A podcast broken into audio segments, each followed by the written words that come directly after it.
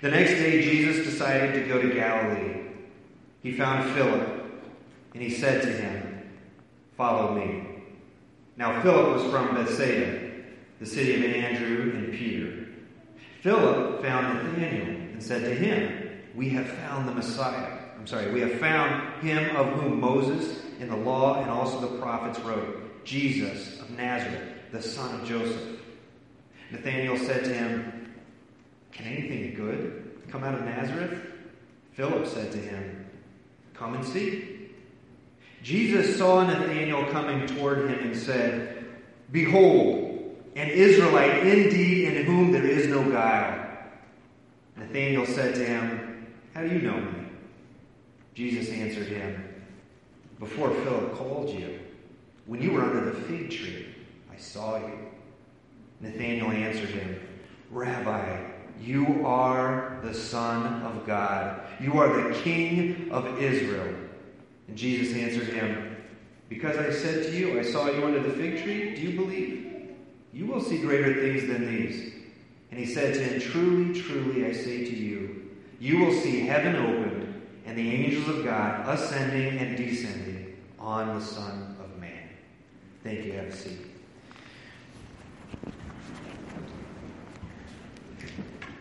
As you sit down and pull out your bulletin for notes taking, if that's something you do, for sure, pull out your Bible and turn to John chapter 1.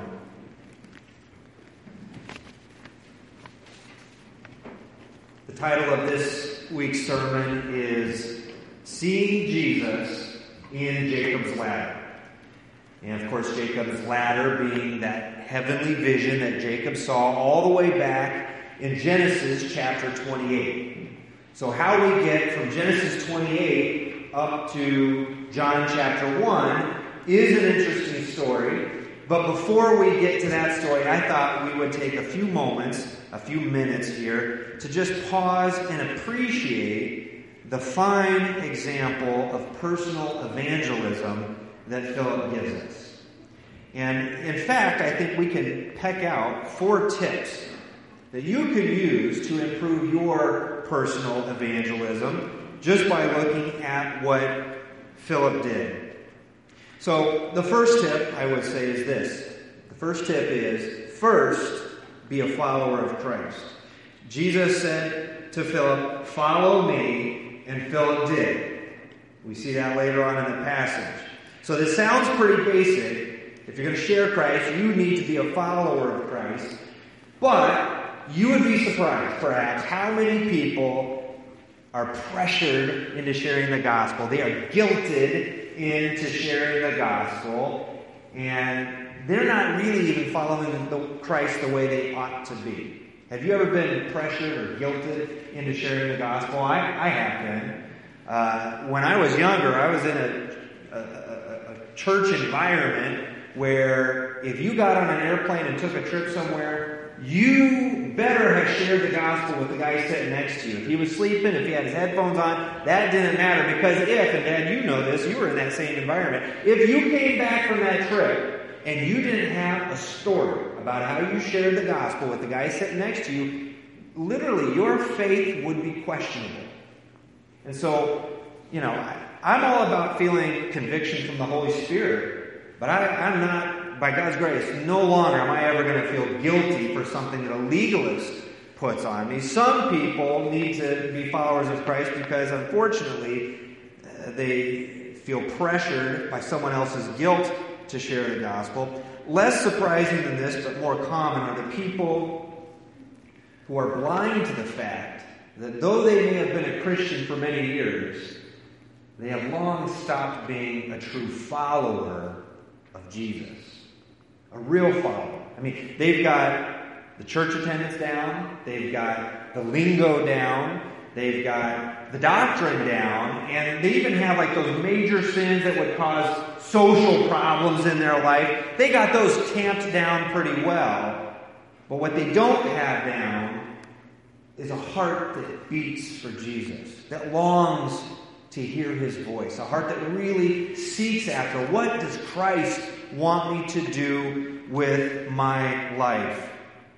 And if you're going to be a true follower of Jesus, then it means you're following Jesus as you know him from your time in this book, where the time with Jesus is sweet, and your prayers to Jesus are desperate, and your worship to Jesus is authentic.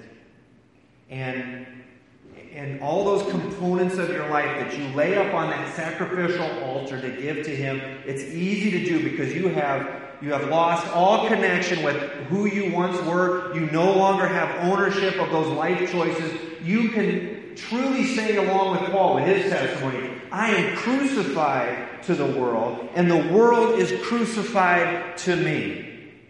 That's what it means to really be following jesus Philip did that. And too many people, they've got a version of Christianity that is lightweight, low consequences, socially acceptable, and safe.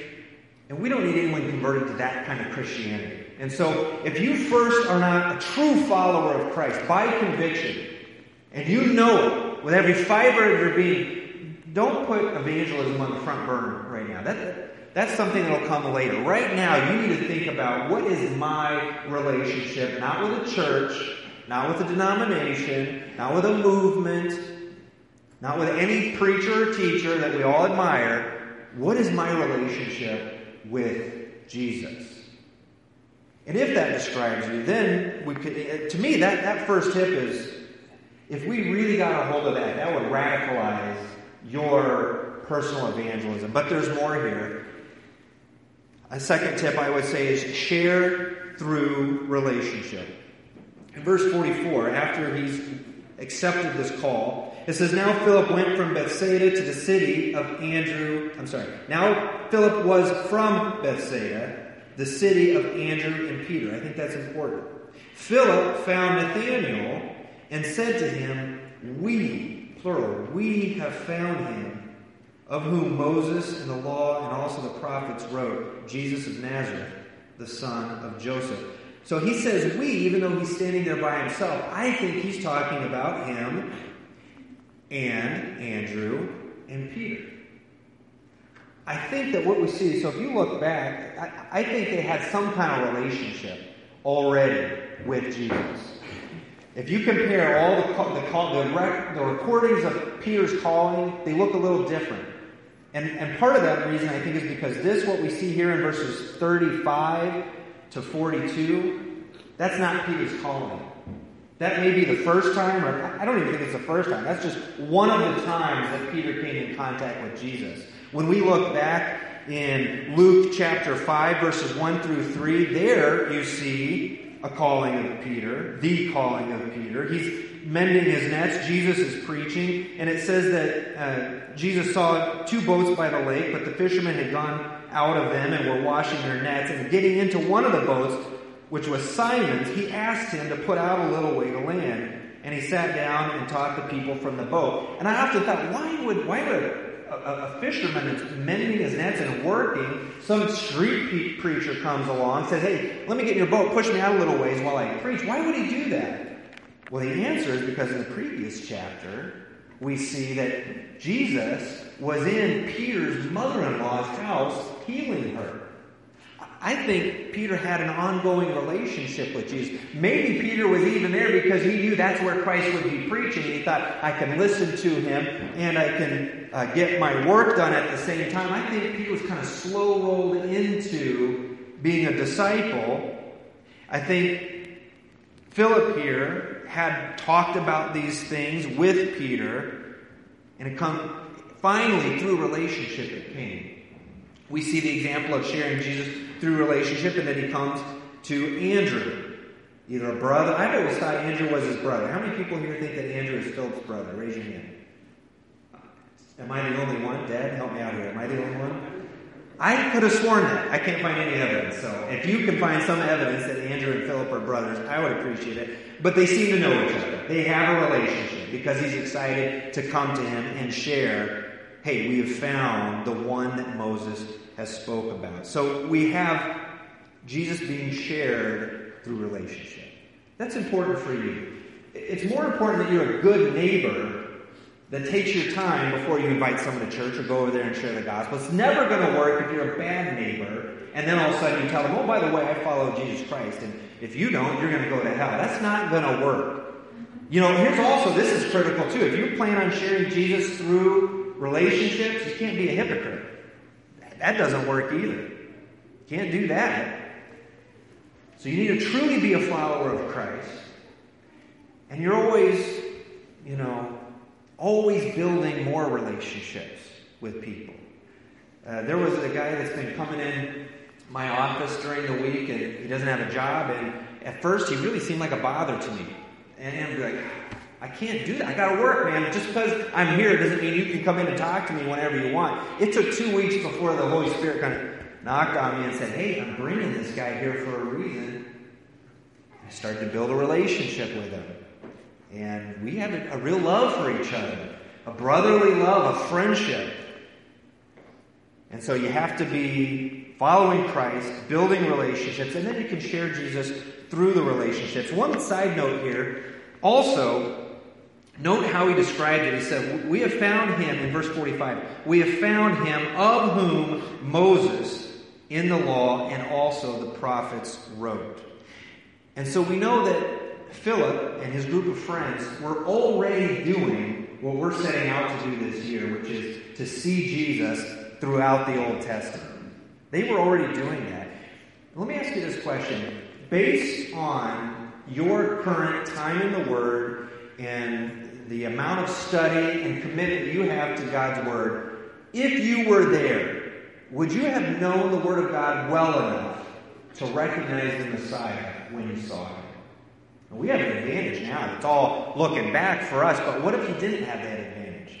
Would you be like Philip and Andrew and Peter and have enough of an understanding brought about through time with Jesus, but also brought about through John the Baptist preaching, but they saw in Jesus what they saw in the Word of God? Third tip. Let's see, look at verse 46. Nathanael said to him, Can anything good come out of Nazareth? And Philip said to him, Come and see. And he went, they went to Jesus together. So here's the third tip be a go betweener. Be a go betweener. You know, you don't have to be the one that has all the answers. All you have to do is transport a person with questions to a person that you know has the answers. Philip's strategy was simple I'm going to connect you with the person that can give you what you need. And he did not let the fact that he didn't have the answer stop him from still inviting people.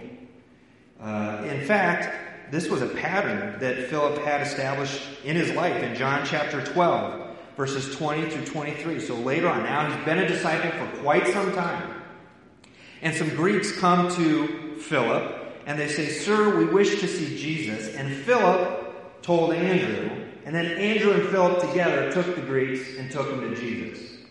You know, if those Greeks had gone to Peter, Peter probably, you know, Peter, son of thunder, right? No, James and John were sons of thunder. But Peter probably would have, hey, I'll share the gospel with you. I'll tell you what you need to do. But not everyone's a son of thunder. Some people are go-betweeners. And that's okay. That's great. Take them to where the gospel can be explained clearly. Now, one final tip we see at the end of verse 46. This is a good one, I think. Offer them an experience. Offer them an experience. He's, you know, Nathaniel was more than just doubtful. I mean, he was like mockingly um, incredulous. And Philip said, well, just come and see. Come and see. If you want to convince someone, oh, I'm trying to bend over.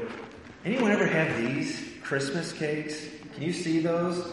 You guys like these? Can you imagine? What if someone amongst us had never tried one. And we're all like, no, this is really good stuff. And they're like, no, that doesn't look good.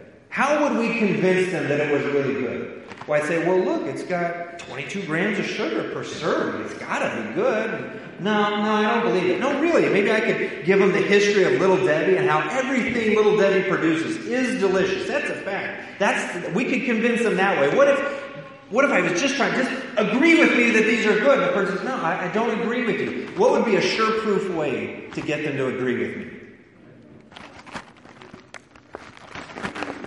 It open, right? Who wants one? That's what I say. You want one? There's some college students back there. There you go. Almost. You can have it. Don't open it in the auditorium. Wait till you're out. You're the first one that said it, though, Eric. You get one. Almost.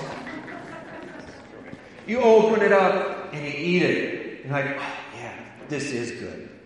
The same is true with evangelism. It's almost like we're trying to get them to agree with us before they have time to actually experience Jesus. So, how, how can you get them to experience it? Listen, there's some real practical things you can do. Um, one of them is that series, uh, the, the Chosen. Dallas Jenkins has this TV series called The Chosen. It's just, it's the, it's the life of Jesus. It's very well produced. It's not cringy. It's not corny. You will not be embarrassed. In fact, I think the Court Small Group is watching that with your small group right now, right? You can just say, hey, you know what? Why don't you just come to my house? I'll grill some hot dogs, and we'll just start watching this. If you like it, you can keep watching. But let's just at least watch a couple together. See what you think. See what you're doing you're just you're not putting them on the spot. You're not trying to convince them to believe anything. You're just asking them to come and just experience Jesus as I know him. Or another way you could do it is invite them to church here. You know, we have these invite cards. They're, this week they're right by the uh, the bulletins, but it says "Join me." And these, we, these are for you to take. You just take it, you can put your number in there if you want, but the idea is I want you to come to something that's special to me, and I think it could be special for you, but just come and try it. Take the Philip approach and say, just come and see. But, you know, we work hard at good worship, good children's ministry. We think that there's a lot of people in town that would be blessed by this kind of service. Just invite them. Be, be a go-betweener and just invite them to come and see. One other, one other way, real quick, is we have uh, this is an excellent way to share the gospel. It's so easy and it's and it's really well done and it just it really guides you. Just say, hey, you know what? Why don't you come? We'll do a study together. And, and just go through it with them. You're just asking them to learn a little bit, just to experience a little bit. Or you can do a study on TV, whatever it might be. The point is, you're not asking them to make a decision on the spot. You're just introducing them slowly to Jesus. These are great tips, and you can do this. And, and uh, you know, if you want to learn more about how to share the gospel or go through that, we'd be happy to facilitate a study for you. We've got a lot of good teachers in our church that would be happy to do that. But I thought that was worth observing before we get to the really interesting part here. Here's what I find intriguing is Jacob's ladder in relation to Jesus. Now, in Jesus' interaction with Nathaniel, with Nathaniel, we find three curious clues that something more is happening here than what we read. Have you ever have you ever been a third person in a conversation and these two people are talking and you're kind of a part of it, but real quick you get the understanding they're they're talking about something that I'm left out of. They're talking to each other in a way that they both get what they're saying, but I, I'm missing something here. Have you ever have you ever had that happen to you? I kind of get that feeling when I'm reading this passage. Like something else has happened. I, I feel like I've missed something. And so let's look at these clues and kind of sleuth them out and see if we can get to the bottom of it. Here's the first clue. I think that something more is going on. First of all, Jesus' is odd greeting. He, he greeted Nathanael in a weird way. Jesus saw Nathanael coming toward him, and Jesus said, Behold, an Israelite indeed in whom there is no guile. That's the King James Version. Or in whom there is no deceit. So, first of all, he said, Behold, which is a statement about Nathaniel as much as it is a statement to him. You know, behold me, look at this guy. Look at this. So it's almost like Jesus is preaching, and in comes Nathaniel and says, Look, he's telling everyone else to look at him. He's saying something about him, and he's saying something to him. Look, an Israelite in whom there is no guile. That, that's another weird thing is that he calls him an Israelite. Now, why is that weird that he calls him an Israelite? Because they were all Israelites in Israel at the time. So why would he identify him as an Israelite? That'd be like if I was preaching to you right now and someone came in in the back that was late and they're just trying to slip in a back pew and I said, Look, Diana, an American who's honest. you'd all be like, did I miss something? What is going on here? Jesus brought attention to the fact that he was an Israelite. And um, I, I think he's, he's calling out that somehow Nathaniel's got an exemplary status as an Israelite. And then he says he has no guile. I like the word guile more than what, is the, what does the ESV says? Deceit. Really, it's, it's the idea of being sly and cunning, intelligent, cleverly deceitful. And he's saying this, this guy doesn't have any of that in him at all. And that, to me, seems like a non sequitur. Why? No one was saying he was he was deceitful. Why did you bring that up? So all that to me is, strikes me as odd. That doesn't seem like a greeting that would be normal. Now here, here's a second clue as to why this seems curious. In verse 48 and 49. Oh, and by the way, when he said, This is a man without guile, Nathaniel at this time also is like, He said, Do you know me? Well, why, why, would you make that statement about me? I've never met you, you've never met me. Why, why would you say that? But the second curiosity here is that Nathan's unexpected conclusion, Nathaniel's unexpected conclusion. So in verse 48, Nathaniel said, How do you know me? And Jesus said, Before Philip called you, when you were under the fig tree, I saw you. And note Nathanael's response in verse 49. He says, Rabbi, you are the Son of God. People could get stoned for saying that. He said, You are the King of Israel. You could also get stoned for saying that. He, but he made this declarative statement. Why did he make that statement? What was going on in this conversation that we missed that would cause him to be so sure this guy is the Messiah? I mean, if I saw Randy at Walmart, he came into church today, and I said, Hey, Randy, I saw you in the frozen aisle in Walmart. Randy would not be like, Ryan, you are America's greatest preacher. If he did, you guys would be like, huh, wonder what happened in the frozen aisle, you know? That's kind of like this statement here. He says, I, I saw, I saw you under the fig tree.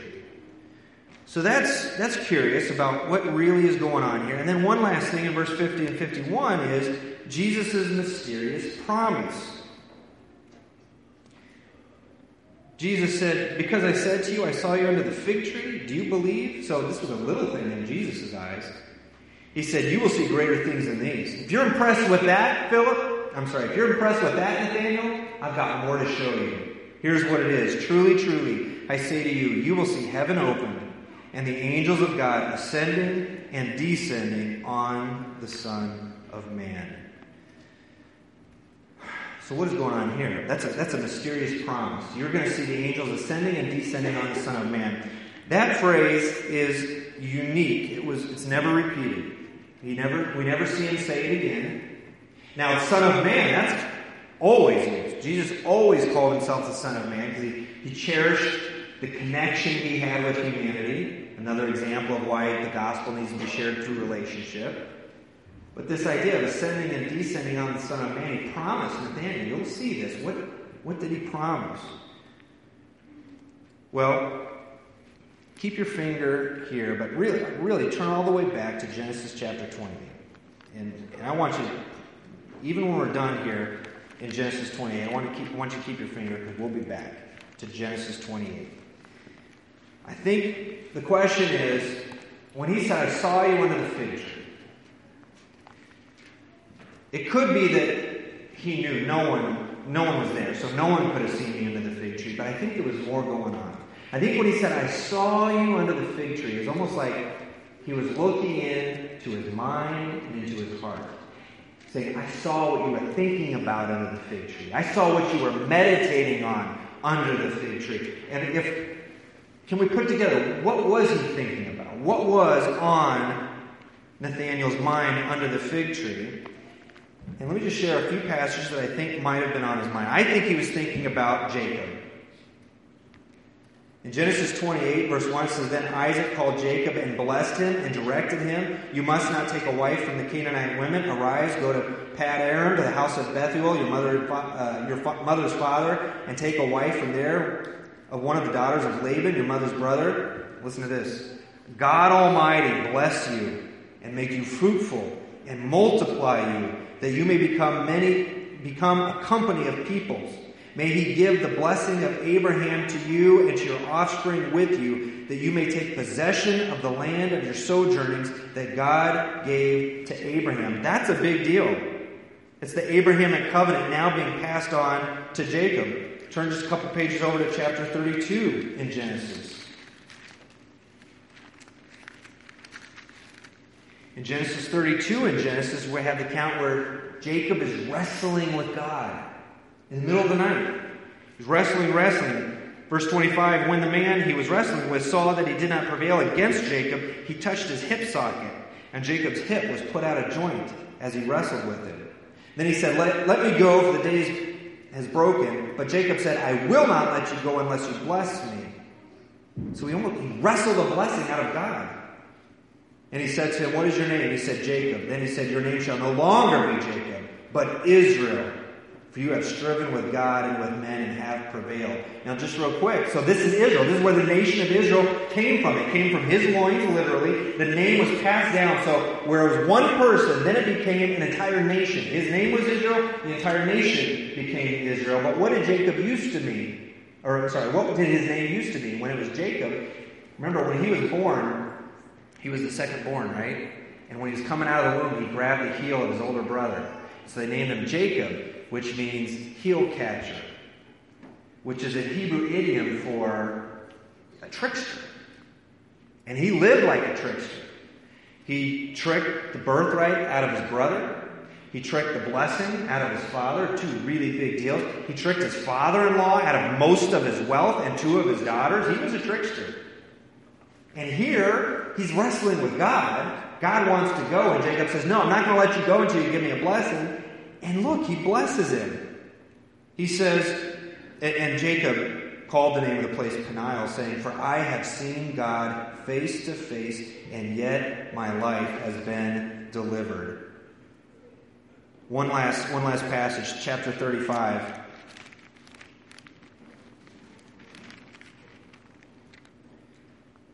In verse 9, God appeared to Jacob again. And God said to him, Your name is Jacob. No longer be called Jacob, but Israel shall be your name. I wonder if he had went back to being called Jacob, and God says, No, no, you are no longer Jacob. Israel is your name. And I am God Almighty. Be fruitful and multiply. A nation and a company of nations shall come from you, and kings shall come from your own body. The land that I gave Abraham and Isaac, I will give to you, and I will give you the land to your offspring. Then God went up from his place where he had spoken with him. So in that, I just see a lot of clues that make sense of this interaction that Jesus had with Nathaniel. I think, G- I think Nathaniel was sitting there under the tree. So he comes up and Jesus says, Look, here's an Israelite that has no guile. He's not a trickster. I, I think, I wonder if Nathaniel wasn't pondering. If this guy can get a blessing from God, if this guy, Jacob, can see God face to face, if this trickster got all these blessings, what about me? I'm an honest man. I love Yahweh. I seek for him in the scriptures and I wait for him in my life. When will I see God moving in my life like he moved in Jacob's life? And so then he's coming, and Jesus says, Ah, here's, a, man, here's an Israelite without guile. Jacob doesn't get it yet. He says, How do you know me? And it's almost like he keyed in and said, I know what you're thinking about under the fig tree. And that's why Jacob responded the way he did. Let's see if we're correct. One last passage. Back, did you keep your finger there in 28? I pulled mine out too early. 28. After that initial blessing, in verse 10, Jacob's on the run. And by the way, he's on the run because he just stole his brother's birthright and the blessing of the firstborn. And his brother wants to kill him, so he's on the run.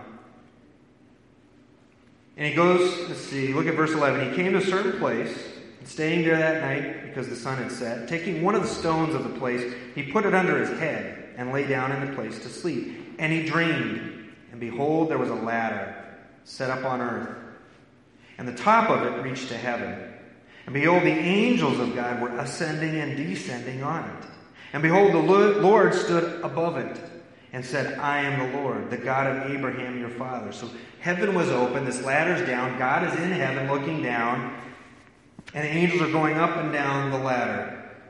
The Lord said, I am the Lord, the God of Abraham your father, and the God of Isaac. The land on which you lie I will give to you and to your offspring. Your offspring shall be like the dust of the earth, and you shall spread abroad to the west, and to the east, and to the north, and to the south. And in you and your offspring shall all the families of the earth be blessed. So Jesus was telling, I believe, was telling Jacob, I'm sorry, was telling Nathan, listen, I know what you were thinking, and you found the one what Jesus said, you'll see the angels ascending and descending on the Son of Man. You'll see heaven open. That perfectly parallels the vision that Jacob saw. The only difference is instead of a ladder, it's Jesus. Jesus is the one that the angels are descending and ascending on. Jesus is the one that's coming down out of heaven. Jesus is the one that's connecting heaven to earth. It was like Jesus was saying to Nathanael, You'll see what Jacob saw. You will receive what was promised to Jacob, but you'll only see it and you'll only receive it in me. You can't get to that open heaven without me. You won't see God apart from me. And remember those, those blessings, the angels came down and up. Angels are messengers. It's almost like Jesus said, I'm going to usher the prayers up and I'm going to bring the blessings down. An angel was a messenger. And in God's ministry on earth, he brought messages of peace, of truth, of righteousness, of grace, of love, and of forgiveness. Can you see it there? I think Jacob's, I, I think Nathanael saw it. So now the question is so what? So what? That's a neat little factoid. That's cool that you pointed that out. Maybe you believe it, maybe you don't, but let's get to this. Uh, is this more than a clever connection, or is there relevance for you and me? Does this passage in John chapter 1 have relevance for Hoosiers who are staring down possibly another lockdown, or family members that are sick, or whatever burdens you may brought in here today? I think there's two important takeaways. And I put them in first person so you can receive these fully. Here's the first takeaway for you this morning. I really want you to take this and hold on to it. You can state Jesus sees me. Jesus sees me. He doesn't just see you, He sees you. The parts of you that you're afraid to show anyone else. We see you, but we see what you present. Jesus sees everything, and He loves you. Here's the questions you dare not ask out loud the hurts that you carry, the doubts that you harbor, the hopes that you cling to. He sees it all. And of everything he sees in you, nothing scares him. He knew all of that even before you realized it. He knew all that was going to be there before you were even born. And still, he comes to you. And what's more, the second takeaway here is Jesus connects me. Jesus connects me to the Father, to heaven, to glory, to eternal life. He sees all that I am, and He connects me. Christianity isn't enough for you. Christ is enough. Christ is all that you need. He's the only path to heaven. And remember those angels ascending and descending? We have the coming kingdom promised to us. We're going to climb that ladder. We have the kingdom promised to us. But in Christ, so many of those kingdom blessings dribbled down to us here and now.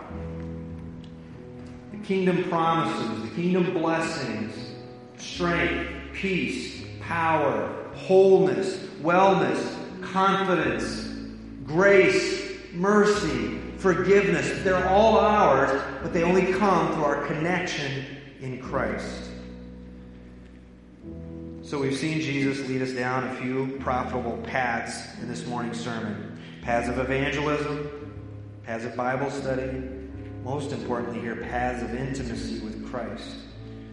So the only question now is how will we respond? When Jesus, as he said to Philip says to you and to me, Follow me. So let's respond in worship together.